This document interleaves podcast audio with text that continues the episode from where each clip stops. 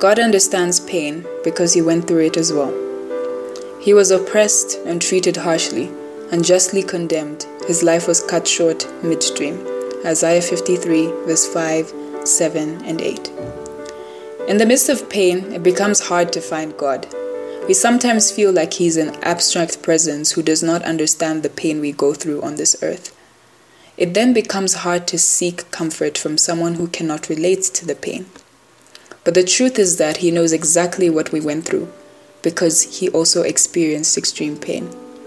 Isaiah 53 carefully documents the future suffering of Jesus Christ. Isaiah called Jesus the suffering servant in chapter 52, verse 12, because of, in the process of redeeming us, he would also feel the sting of sin.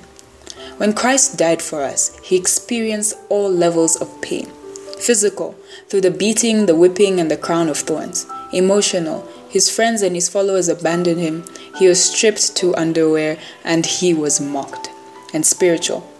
He doubted God's presence in the midst of pain. He cried out in Matthew chapter 27 verse 46, "My God, my God, why have you forsaken me?"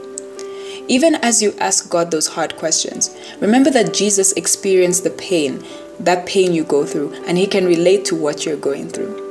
Remember that he went through all that pain so you don't have to anymore, and so that you can find strength in him and not go through it alone.